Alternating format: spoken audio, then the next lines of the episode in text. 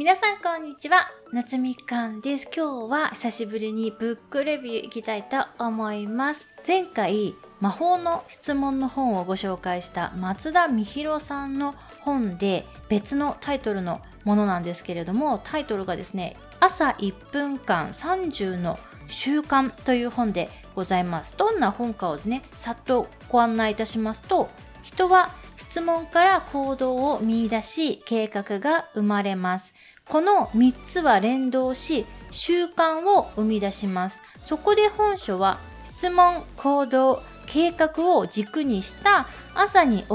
うべき30の習慣をご紹介します。ただしご紹介する30の習慣を必ず毎朝やってくださいと言っているわけではありません。パラパラとページをめくって明日の朝は意識してこれをやってみようくらいの感覚で構いません。早起きが苦手な筆者が実践し成果を出し続けている再現性の高い習慣をまとめました。てんてんてんという感じでございます。で、私ね、松田美弘さんなんかこう人間的にねすごい惹かれるというかあのねゆるい感じ皆さん松田美弘さんが実際に喋ってるのを見たらね私の言ってることわかると思うんですけどなんかねすごいねさざ波っていうかねゆったりとしたね空気感をお持ちの方なんですよ。でなんかこの松田美弘さんの本ねすごく気になっていろいろ読んじゃうんですけれどもこの朝1分間30の習慣の中で私が一番刺さったというかやってみたいなと思ったのがですねアクションの2にある自分の気持ちを書いて口に出して読むっていう箇所です。私ね、前から、まあ、ちょいちょい言ってるんですけど、自分の気持ちが、まあ、よくわかんないというか、快とか不快とか、嬉しいとか、なんかよくわかんなかったりするんですよ。でもね、この本で、まあ、みひろさんは、自分の気持ちを知るっていうことは、頭の中だけではできないっていうふうにおっしゃっていて、でそれは何でかっていうと、思考っていうのは見えないからだそうです。なので、この朝の時間に、まあ、素直な気持ちをまずまあ書き出してみると。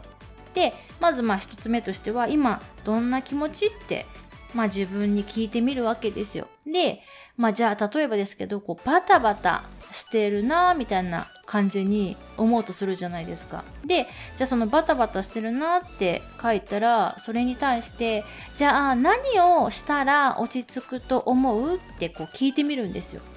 で、そう聞いてみると、じゃあまあ、とりあえず深呼吸をしてみようとか言って出てくるわけですよね。で、こんな感じで自分との対話みたいのをするわけです。で、導き出すような感じでこう質問を続けて書いていってで結局、まあ、今今回例えば例に出したように深呼吸をしてみるっていうのが出たとするじゃないですか。でそれを声に出して読んでみるっていうこと。これが大事だそうです。で、まあ、このね自分との問いというか自分との対話を繰り返しても答えが出ない時あると思うんですよ。で、その答えが出ない時は答えが出ないっていう状態が答えだそうです。これすごく面白いというかいいですよね。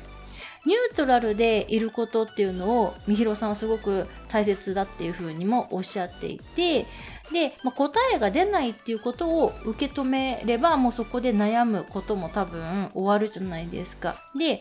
あの悩んでる人っていうかこういろいろ考えちゃってる人ってねこう力んじゃった状態とも言えると思うんですよ。で、まあ、ここぞの時ここは力を出したいっていう時に自分がね力んだ状態でもダメだし逆にやる気がなさすぎる状態もダメなんですよね。だからニュートラルにいることっていうのを常に目指すためにやっぱり自分の感情というか状態っていうのをね自分が常にウォッチしてあげられる存在でありたいですよね。あとね他にも面白い質問があって今日あなたは誰を喜ばせたいですかっていう質問があるんですよ。でこれねみんな最初は家族とかね友達とか言うらしいんですけどもうそれ本当にってまあこうやって聞くとみんなね自分だっていうことがわかるそうなんですよ。自分を本当は喜ばせたい。自分のことが一番みんな大切なはずなんですよね。なので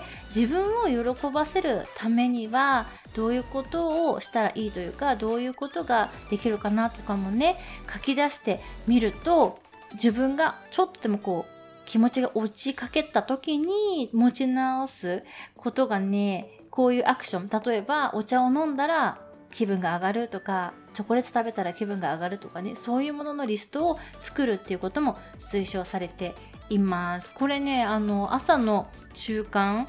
ですごくその一日の流れがね変わると思うので是非朝早く起きる必要全然ないので一日のね生産性を上げたいなって思ってる方ぜひ読んでみることをお勧めしたいと思います。それではまた次のエピソードでお会いいたしましょう。バイ